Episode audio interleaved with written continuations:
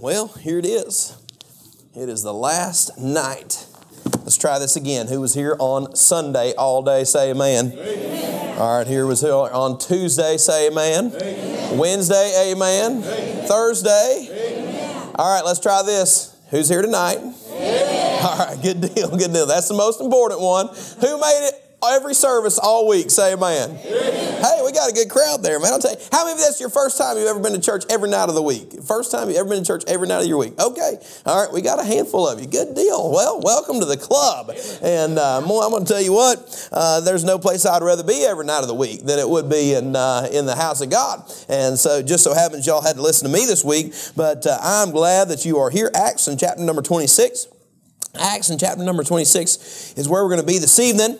And uh, I told you, I keep notes kind of of what I preach, where I preach. And I preached in this passage some years ago in this church uh, and uh, everything. And so uh, I just want to kind of give you some simple thoughts. Uh, here, I didn't make note of what I preached. And as I told you, I don't preach. You're looking at my notes right there, okay? Got three lines highlighted in my Bible. So uh, we will see what direction we head and where the Lord takes us tonight. Man, I'm excited about it, though. And uh, man, I love that song uh, that was sung just a moment ago. Uh, all of them were great tonight, by the way. Man, I mean, from the very get go, all of them, you know, I love those good old songs because they got something that a lot of the newer ones don't have. I'm not saying all, but a lot of the newer ones don't have, and that's called doctrine. Man, there's doctrine all throughout those old hymns. And uh, man, I'm just telling you, when you start listening to them instead of just saying the words because they're on the screen, but when you start actually thinking about the words of those songs, man, you talk about power. There's power in those songs right there. And so, uh, I mean, honestly,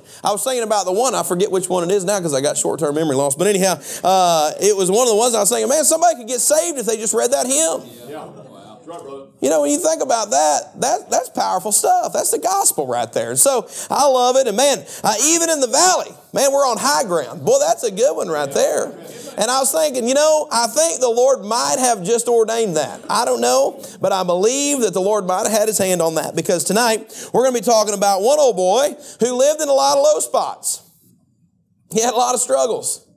He had a lot of downtime. In fact, uh, you find in the in the uh, in the scripture there where uh, uh, you know he he struggled with that thorn, and man, he had a, a rough time of it, and and uh, all of that. In verse chapter number twenty six of Acts, we find good old Paul. Man, I'm telling you what, I love brother Paul. I call him the pastor to pastors.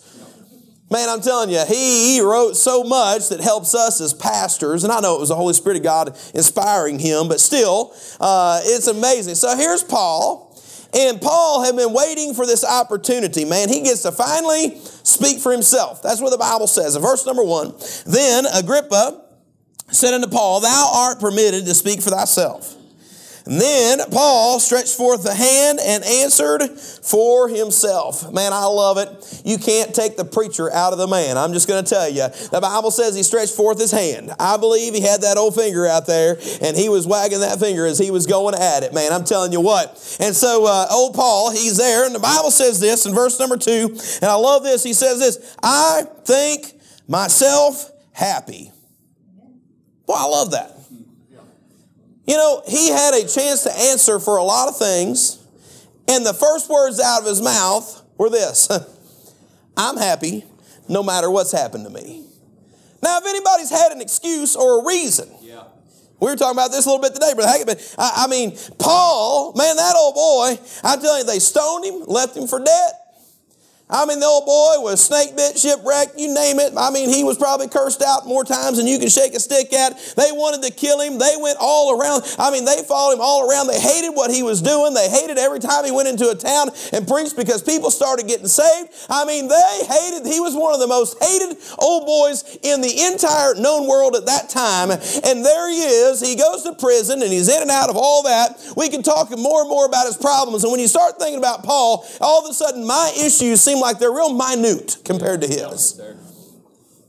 And so here he is, and they bring him before the king, and they said, Okay, you've got a chance, you've got an audience, you've got this opportunity. They bring him before Agrippa, and when they bring him here, he says the first words out of his mouth is, I think myself happy. What he was saying was this is my happiness was not dependent upon anything you have done for me or anything you can do for me. Amen. Agrippa, you may be powerful here on earth, but my happiness was not determined but why one somebody was powerful or somebody's ability or anything else. Hey, my happiness was determined by me and my relationship with the Lord God Almighty. Amen. And we get so beside ourselves. Man, I love it. People get all torn up. I don't love it, but it makes me laugh. People will yell at the TV when the news is on and they get their blood pressure, you know, up there way up in the hundreds and everything else, and they're all worried about everything that's going on in the world, and they stress out about it. And I'm going to tell you, you listen to Glenn Beck for about five minutes, and you want to go buy all this food and stick ammo away and everything else, you know, and, and the whole world's coming to the end, and and uh, and we we get all tore up about it. But did you know that God has not been nervous for one second? God has not been out of control for one moment's time. God has been entirely 100% in control. He's okay. He's not nervous. He's not scared. And he's not lost control. God knows what he is doing. And listen, we pray a lot of times and we say, God, I need you to calm this storm. You know, sometimes God doesn't always choose to calm the storm. Sometimes God just chooses to calm the child.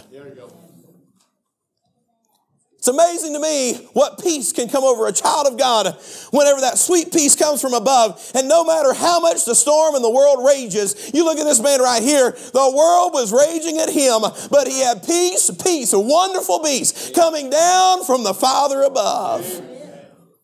That's where it came from. And so he says, I think myself happy, King Agrippa, because I shall answer for myself on this day before thee, touching all things whereof I am accused. Notice those next three words of the Jews. What have we been dealing with just about all week? That old spiritual crowd's problems. Let me just throw this out there at you. The world they're good at being the world. You ever thought about that before? See, we, we get upset and we get mad and we say, them bunch of wicked heathens out there, they're for abortion and they're for this. And man, uh, uh, you know, uh, all, all, this stuff that's going on. Our county is a dry county and uh, where we live, they, are not allowed to serve alcohol, but now they've started giving special permits to certain people if they pay a certain amount of money and all this kind of stuff, you know, and, and everything. And, and we get up and we holler about it, but guess what? The world's good at being worldly. I don't know why we're shocked. I don't know why I get caught off guard when a wicked sinner who's lost and on their way to hell acts like a wicked sinner who's lost and on their way to hell. Yeah. I don't know why, but sometimes it catches me off guard and I got to remind myself, oh man, they're not a child of God. Yeah. The problem is not the world acting like the world. The problem is God's people are acting like the world. Yeah. That, that's the real issue. That in life is that is that we they do a great job at acting about who they are, but we do a poor job wow. of acting how we are yeah, or what we say we are. And I'm going to tell you right now, we better get real. You know, that's one of the things I love about Jesus. There's a lot of things I love about Jesus. You know, he's the altogether lovely. I don't know how you can love him, but Jesus had people with him all the time. You talk about accountability. People were with him all the time. He started his ministry, he called his disciples unto him, and, and, and from that point on, he was never, I mean, unless he went away to pray by himself uh, and spent some time with God, there were people there, and, and, and he always had people around, and guess what he had? He had a good testimony. Amen. You say, well, he was Jesus, yeah, but he told us to be like him. In other words, we ought to have a good testimony with everybody we come in contact with. In other words, people ought to say, you know what? You're doing a pretty good job at being a Christian. Now, that was a rabbit hole that I jumped down in there, but we're going to come back out of that one, okay? And Paul says, Hey, I got a chance to answer for myself all the things that I've done, good or bad, and I can stand by them. I know this. I've done what the Lord has asked me to do. No man can stand before the world with confidence when they've got sin in the closet of their life. No man can. I believe the reason we struggle with telling the world about Jesus Christ is because we've got sin in the closet of our life And it takes the boldness away from the believer when we know deep down inside there's things that the Holy Spirit of God has spoken to us about and we won't get it right and we tarry in sin, we continue in sin. Hey, and, and the Bible says, uh, shall we continue in sin? God forbid that. No way. We're not going to tarry there. We're not going to live there. We're not going to continue in that. Hey, we're not going to take advantage of the grace of God. But when we do, it takes away the boldness of the believer. The reason Paul could stand and answer for himself for what he had done is because he'd lived a right life. Was Paul perfect? Nope. In fact, you can find in the Bible some things where he had disagreements with people. And guess what? I don't know that Paul was always right and who he disagreed with and whatever. There's debates that you can have over that. Bottom line is he was a human just like you and I. But all in all, he lived his life doing his very best to live like a Christian should live. Amen. And he had a testimony. So he answers for himself for these things that he was accused of by the Jews. And then let's, uh, verse number 11, the Bible says, And I punished them off to every synagogue and compelled them to blaspheme and began exceedingly mad and against them. And I persecuted them even unto strange cities. So he says, I was, I was a bad dude. Man, I, I did all kinds of wickedness to Christian people.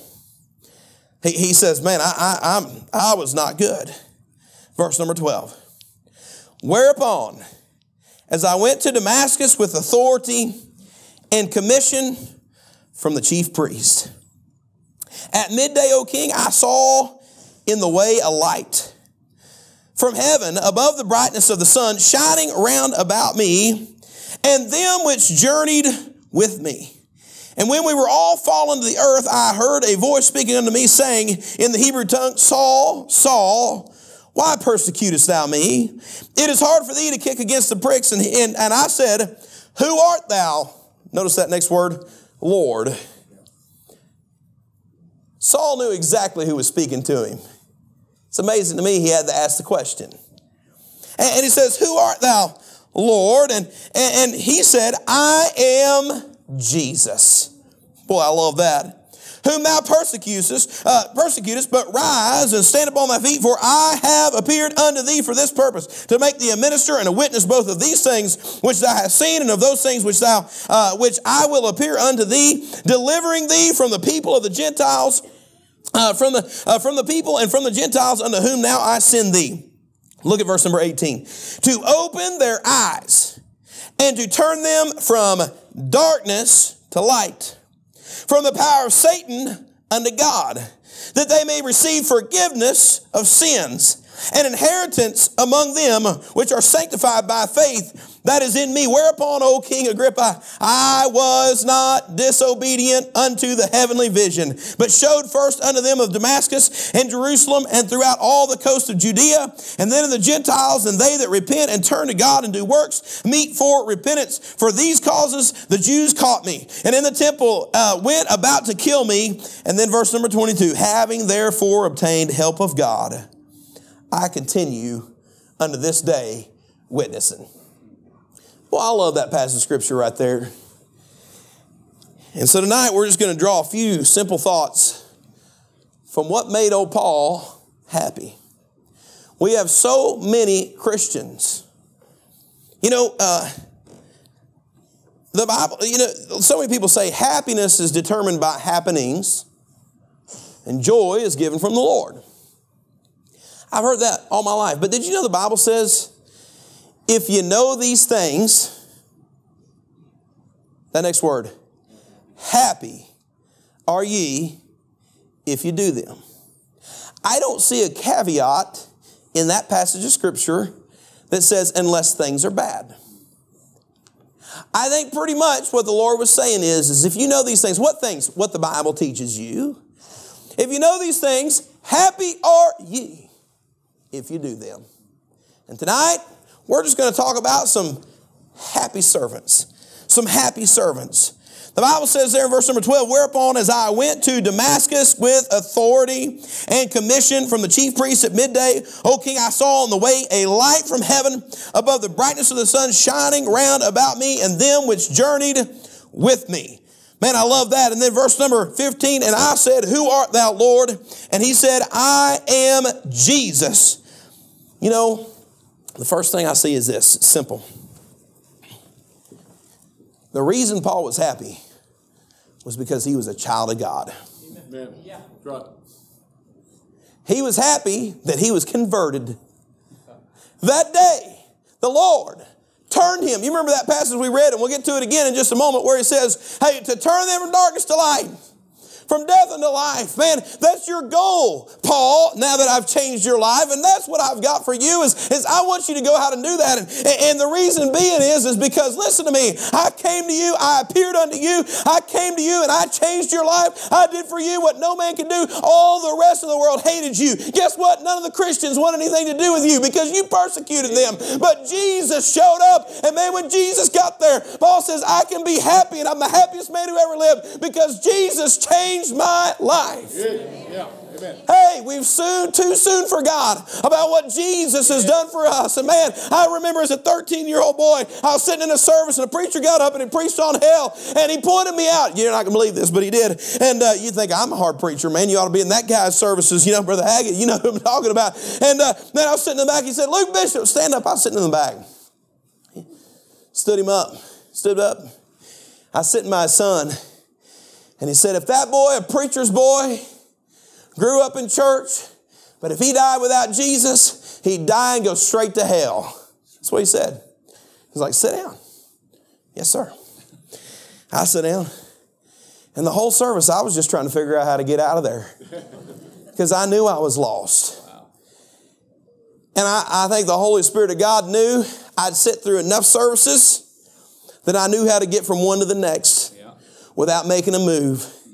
And son, that night, he didn't just ring my bell. Son, he double rung it. I mean, it was all the way through. And man, I sat down and tears began to flow down my face. Man, I walked out the back of that service, and when I did, man, uh, my daddy come around the corner and he caught me. And when he caught me, we walked into the laundry room there in the dining hall, and the preacher was preaching there, and I knelt down at a green bucket with a white lid that had the triple S insignia on the top of it. And I knelt there and I said, Lord Jesus, I want you to take the reins of my life and save me. I've been living a lie. And Lord, I just want to be real now. And man, that day I got gloriously saved. Man, heaven reached down and I reached up, and there was a union that was made between me and Jesus, and He did all the work, and I give Him all the glory today. And I'm going to tell you, on the worst of days, I'm still a child of God, which is far better than anything this world has to offer. Yeah. Lord. Yeah. Boy, I love being saved. And I'm going to tell you, when there's doubts and when there's questions and when there's wondering about your salvation, the devil loves to put a question mark where God puts a period. Hey, I feel so sorry for people who struggle with knowing whether they're saved or not. I, I feel bad for those people because, man, I'm just one of those guys. You just got to, sometimes you got to tell me multiple times, but once I get it through my thick skull, I just believe it. Amen. And man, that's the way it was whenever I got gloriously saved and I knew I was a child of God and man, I knew that He saved me and man, I knew there was something that was there and, man, there was that relationship that began and man, I'm telling you, when I had that going on, when that was in my life, man, I've just believed it. You say, Brother Luke, will you never doubt? I don't know if I will ever doubt in the future, but I can say from the time I was 13 until I'm now 37 years old, there's never been a day that I got up and wondered if I was saved.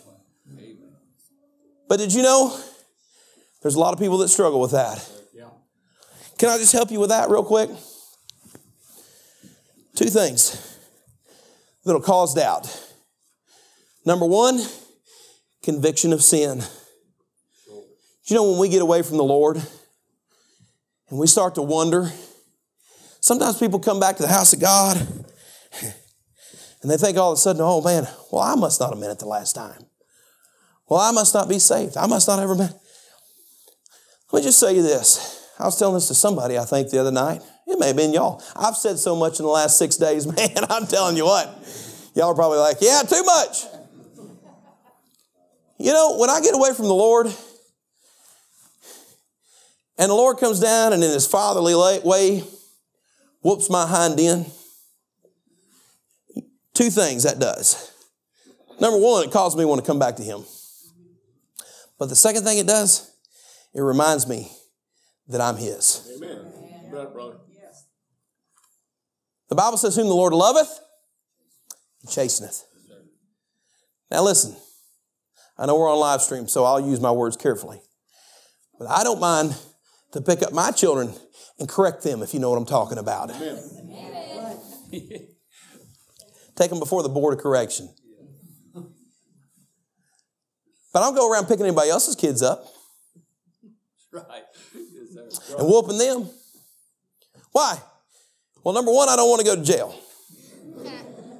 But then number two reason is they ain't mine. Right. Yeah. Come on. Hey. They're not embarrassing me. They're not bothering me. Why? Because they don't belong to me. So,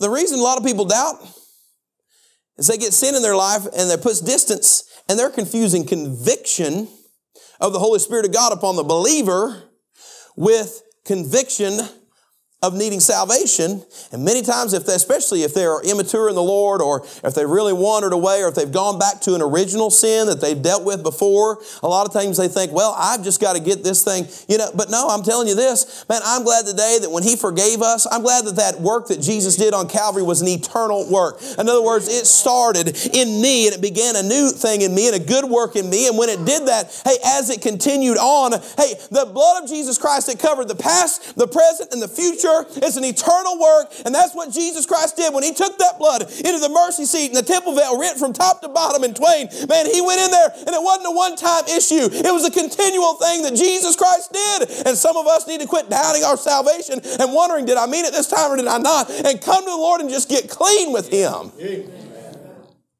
Get things right. Many times we'll doubt when we sin, and we'll doubt also, you're going to say, when other people get saved. If I preach this sermon tonight, and Brother Rodney walked out down the aisle and said, Brother Luke, I've been living a lie for all these years. I'm not saved. Quiet, deacon. Yeah, no, I'm joking. like deacons, hey man, hey man, I knew it, I knew it the whole time. no, no, what it would be is this. Well, if he's not saved, well, goodness gracious, if he's not saved, how in the world can I be saved? I mean, he's been doing all, he's been pastoring churches for 25 years. He, has been uh, serving with the youth and he's done all this kind of, and if that man's not saved, then man, I, I must not be saved. And, and, man, and it'll cause people to start to doubt. Yeah. But see, my, my salvation was not determined by Pastor Haggett. Right. And whether he was saved or not with all of his good works, guess what? Mine is a no so salvation between what I did with the Lord Jesus and what Lord Jesus did for me. Yeah. Come on. Hey. I've quoted this verse probably every invitation because I quote it nearly every invitation. Uh, These things were written unto you that believe in the name of the Son of God that you may know that you have eternal life. Right. And he says, Hey, I want you to know something that when I save you, I save you to keep you. Amen. You're my child. And nobody can take you away from me. I'll tell you what, this old boy right here is a knothead, and sometimes I wish he'd sit in the back seat instead of the seat beside me. But when it comes down to it, he's mine, he belongs to me, and nobody's getting him from me. That relationship ain't changing one ounce. He's mine. Why? Because he's my blood. Yeah. Come on. And we were bought with the blood of Jesus Christ. And what I'm saying tonight is this don't let the devil make you struggle. Am I in today? Did I say it right? All these things. Why don't you get peace from the Father above that He did an eternal work for you? Amen. Salvation is so important. The most important thing we talk about on Monday night. It's the most important thing you can do with your life. Make sure you're not going to hell. Amen. And once you get that, you need to live with the confidence that comes from God above. Boy, if He whoops you, you ought to be glad. He's bringing you back in and He's telling you, I love you. Amen. Here we go. Preached a long time on that point. He says, I'm happy because I'm saved. I'm happy because I've talked to Jesus. You see there how this happened? The Bible says that a light shone in the way, brighter than the brightness of the sun, And whenever it was brighter than the brightness of the sun, the Lord spoke to him. And guess what? He spoke to the Lord. You know, we can be happy today. We can be happy today because the Lord speaks to us. There's one song that says, He still speaks. I know His voice. Hey, there's another one that that says, Don't tell me that, uh, don't try to tell me that God is dead. I spoke with Him this morning. Don't, don't try to tell me that God is dead. He lives within my heart. Man, He opened up my blinded eyes and set me on my way. Is that not what He did for Paul? Amen. Amen. Oh, man, the privilege of prayer to be able to address the holy God in heaven through his son Jesus Christ because we take upon us his righteousness because he bought us by his blood when he saved us on Calvary. Man, what a privilege of a lifetime to be able to converse with God Almighty who spoke all into existence and yet he comes down and he lives inside of my heart and he speaks to me and he comforts me and he helps me and he loves me. Man, what a time. And we try to talk to everybody else in this world outside of Jesus. Why don't we slow down a little while and ask him what he thinks and give him a little bit of our attention and talk to him because I'll tell you, there's no conversation that compares to the one with God Almighty. But it's true. I, I get people that come to me and ask me questions about things and, and all this kind of stuff. And I'm thinking, have you tried to talk to God about it? I don't have answers. I don't. I'm not, I was telling Brother Haggai, I'm not a very good, never thought of myself as much of a counselor. I, I never have. In fact, I tell our people, I'm like, you know what? I'm not going to sit down and start counseling. And this may be different here. This is just me. Is probably why you're glad I'm not your pastor. But I tell them, you know what? If you can be faithful to church Sunday morning, Sunday night, Wednesday night, and you're still having troubles, then we'll sit down and talk about it. Come on. Drop it. Drop, brother. Yeah. That's what I tell them. It might keep some people out of the doors of the church, but I'll tell you this, it keeps me from sitting behind my desk and having to deal with a whole lot of things that could be taken care of right here from preaching God's word to them. Amen. Let's just be straightforward here. God's house was set up for a purpose. We were to come worship Him and to hear His word preached. And this word should change our lives. So much counseling and so much help that we try to go to others and find could be negated and made uh, uh, really useless if we just came to church and heard the word of God preached and just did what it said. Not what the preacher said, but did what the word of God said to do. That's what I tell our people. I'm just like, hey, I, I'm not saying I'm a great preacher at all, but the Spirit of the Lord likes to work in church services. Did you know that every major decision, I'm sweating like crazy here tonight, man, I'm telling you what. Hey, did you know that every major decision I ever made in my life, I made in a church service? I got saved in a church service. I surrendered in a church service.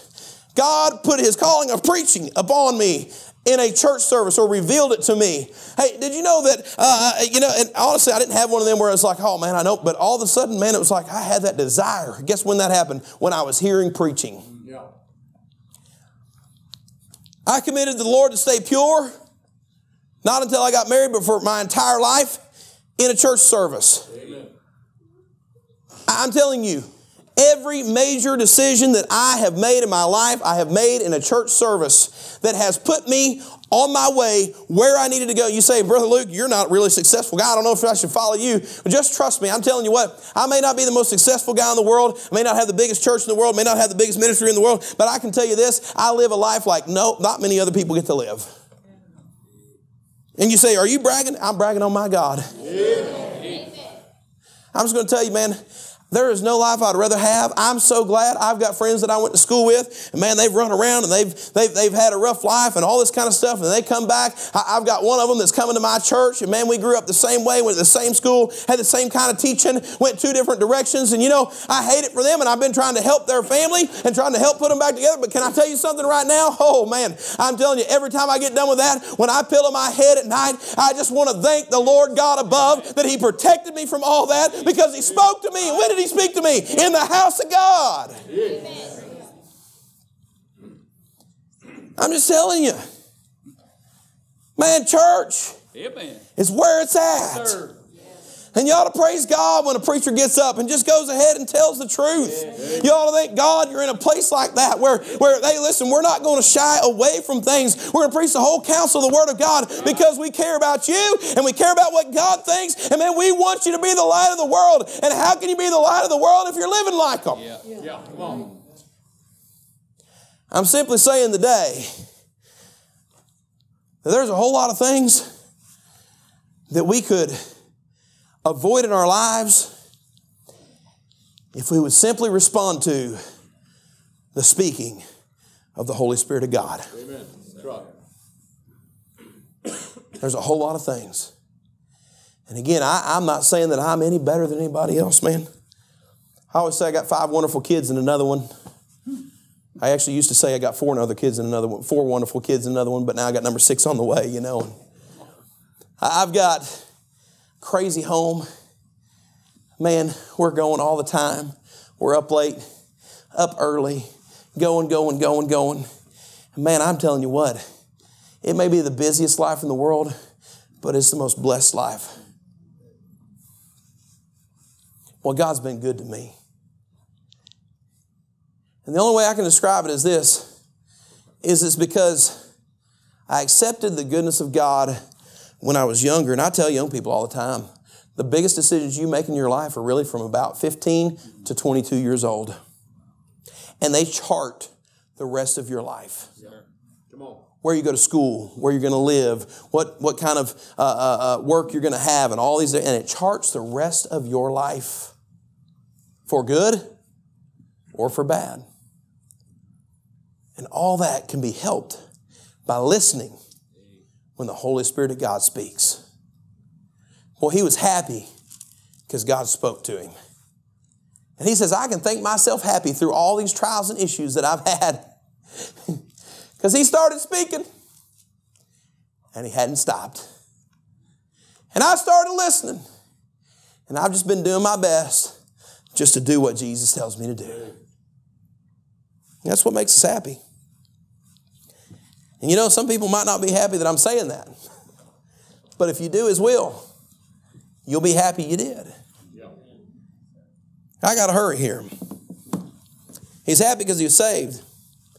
He's happy because he was spoken to. Well, God spoke to him. He was happy because God called him to be a servant. God called him to be a servant. Boy, if we could just learn this one right here, it would do all of our churches a huge favor. Remember what the Bible said? The Bible said, uh, By this shall all men know that you're my disciples. And then what did it say? That you love one another. That you care for one another. That you love one another. Lord says, the best soul winning you can do is to care for people. The best soul winner you can be, the whole world will know that you're a Christian by how you love people. Yeah. Come on. He says, I've appeared unto these this purpose for you to be a minister.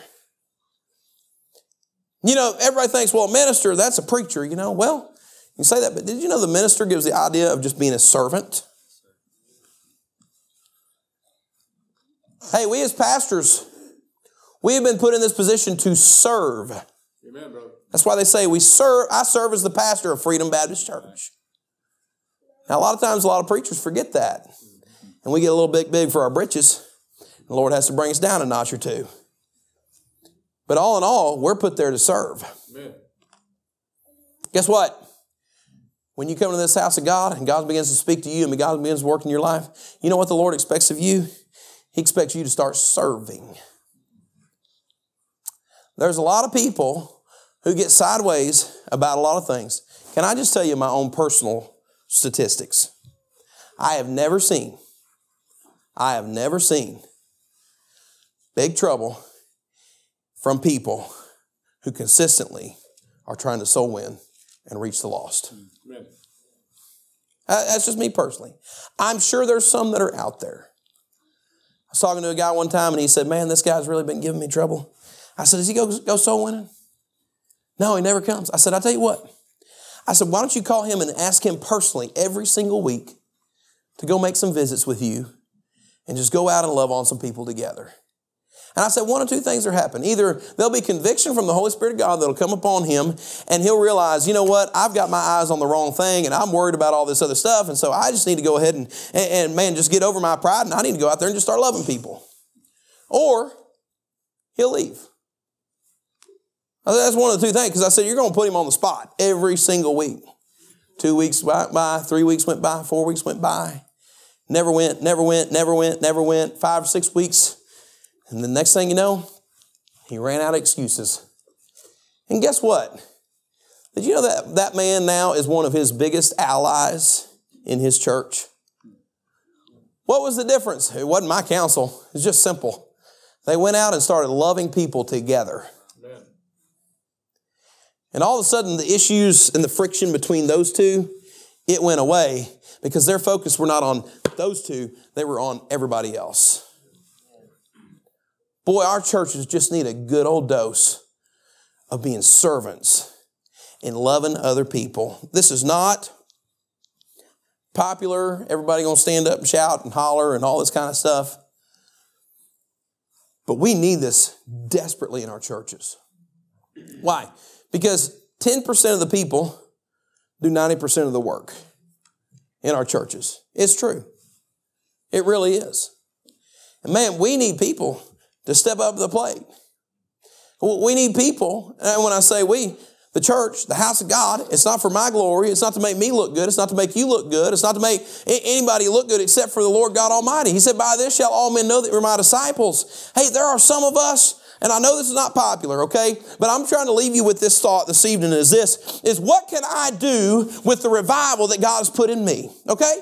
Well, we can get out there and we can reach the lost and dying world. Hey, we can get out there and live like a Christian ought to live and live right. Hey, we can get in here and listen to the speaking of the God and, and we can get in our word and man, see what he says to us from those beautiful pages in his word as he speaks to us. Man, we can speak to him in prayer and we can, there's some things that we can do now that we've been stirred. We ought to leave out of here changed. We ought to leave out of here different and we ought to leave it. And when we do, we'll be happier for it. Amen. So many people struggle with anxiety and so many people struggle with depression and all these things. And I know, listen, I'm not saying that they're not real, but I'm saying this, I know this, that the Lord can help you with a lot of those things. And a lot of times it's because we get so concerned about our problems. But if we started being concerned about the people who are lost and on their way to hell, and man, knowing there's an urgency that's there, and man, just uh, lifting up the arms of our preacher and being a blessing in the house of God, and man, just trying to do our very best to serve God wherever He wants to, I'm going to tell you, it can't hurt. Amen. Can't hurt anything. I'm simply saying, if we were truly revived and helped this week, and I don't know, that's between you and the Lord, it ought to change something. It ought to change something. Something should be different in your life come Sunday because of what happened Sunday through Friday night. Amen. And it's not because I was preaching. And it's not because we had a revival meeting. But it's because the Spirit of God has spoken to you and He did not do it for naught. He spoke to you, spoke to you that you might be different. When He spoke to Paul, that man was changed altogether. It's completely different. And that's the reason we've come together. And again, preacher didn't pay me to say this, but I've pastored long enough to know, hey, when God really does a work, it causes people to really want to do something about it. And I don't know what it is. But man, God has a purpose. That's what he says there in verse number 16. For this purpose, uh, to make thee a minister. God gave him a purpose for his life. And then we'll read down there, and I'm just going to quote it for sake of time, but he said, through all this stuff, he said the Jews sought to kill me, they wanted to destroy me. But he said, I sought help from God. And he said, I continued. So, two things. Revival this week should have done two things for all of us that heard from God. Number one, it should have motivated us to a purpose, Amen. to a new cause, to something God's doing in our lives, whether it's changing and taking something out of our lives, or whether it's changing and putting something new into our lives, whatever it is, it should push us to a purpose. Number two, it should push us to continue. Amen. Don't quit. Don't quit. I know that sounds trivial, but I guarantee you this. There's a lot of times I preach in churches and man, I come back, where's brother so and so, Mrs. so and so? Not here anymore. Camp, same churches come year after year. Hey, where's so and so? Man, I, not here anymore. I know, I know. Nobody ever plans to quit. Nobody ever plans quit. Nobody ever plans to, you know what, you know some of the words that I get so tired of? I'm glad we don't have it in our church because our church is just full of new and fresh people and man, they're just now jumping in and serving the Lord and they're so excited about it. And I, I love that. But you know the words I get tired of hearing is this? Well, you know, we used to always do. Why we quit? Man, I'm going to tell you what, years ago, you remember whenever we did, man, I'm telling you, those were the glory days. Is God not working today? Is he not able to do that anymore? Come on. Y'all do whatever you want to do. But this old boy right here, I prefer to live the glory days right now. Amen. I'd rather just be right up in the middle of it. I like to get in the thick of things. You know what I'm talking about? Hey, if there's something we're going to do, I'm just going to grab the bull by the horns and I'm just going to go at it. Hey, I want to be all 100,000% in. And you say, well, Brother Luke, that's just your personality. You know, that's just the way that you are. I'm going to tell you, God never allowed a caveat for personality to give us a reason to disobey. Amen. Do you know that? Well, I don't really have that personality like you have. Well, I don't really care. The Bible tells us to be ministers and servants and to not quit and allow the Lord to speak to us. Say yes to the Lord. Have a conversation with Him. Come to know Him as our Savior. He puts all that out there. Amen. And He doesn't say, as long as you have a type A personality, you can do all these things and serve Jesus. No. Pretty sure the only thing, only prerequisite He gives in serving Him is, is this. You need to know Him. That's right. Amen. You need to know Him. And tonight, I just want to leave y'all with this. The greatest life you could ever live is a life in serving Jesus. Amen. There's no greater life than it. I'm telling you. And you know, there's a lot of different looks of that life. My, my life happens to look like I get to be a camp director. I, I get to be a pastor. I get to travel and preach. My biggest ministry, I get to raise six crazy children and love an absolutely wonderful woman. That's my biggest ministry in the world right there. Oh man, I'm telling you what, I've been up here for a week. My wife's down in Pensacola, Florida, and, and she's got some ladies on a ladies trip, different things like that. And I'm gonna tell you what, man, I've been missing my wife. I love her to death, man. She is my number one priority. Man, I'm gonna tell you what, I cannot wait to see her tomorrow night. Man, it's gonna be a glad reunion. That's my life. Your life might look different, but it's all together the same when you live a surrendered life to what Jesus says to do. That's what we need when we get up out of here. Is on Sunday or tomorrow or tonight, man, we give it all to God and we speak to the Lord and say yes to Him. And then we pick up the phone and we call the preacher or Sunday we come and we say, hey, what do you need? What do I need to do? And some of us, there's some things we need to get rid of. Some of us, there's some things we need to put in. But we ought to be different. Otherwise, I've spent a week away from my wife and family for nothing. And I don't know about you, I'm a very, fairly busy feller, and I don't like wasting time. Amen. So, for one preacher to a group of people, can I just plead with you? Hmm. Just get after it. Time's short. Jesus is coming again. So, why don't we just do His will right away? Heavenly Father, we love you tonight. Lord, we're thankful for your word and God, how it's quick and powerful. And Lord, tonight I just pray, I plead, I plead that out of all of this, all that has happened, or there's some be some people who just respond tonight and say, Lord, there might be some things I need to take out. Maybe they're saying tonight, Lord, I'm going to add something too. Lord, whatever it is, Lord, I pray that they would listen as you speak. God, I pray you bless this invitation. May decisions be made. Lord, may hearts be turned and a difference be made in this church. And I love you, Jesus. In your name I pray. Heads are bowed, eyes are closed. There somebody says, Preacher, I'm not sure that I'm saved. I've been struggling with doubt like you were talking about earlier. I've been dealing with some things. Preacher, would you pray for me? I'm not sure. Would you pray for me? Anyone like that? Anyone like that? Tonight, I just want to encourage you if you've been struggling with doubt, there's no embarrassment.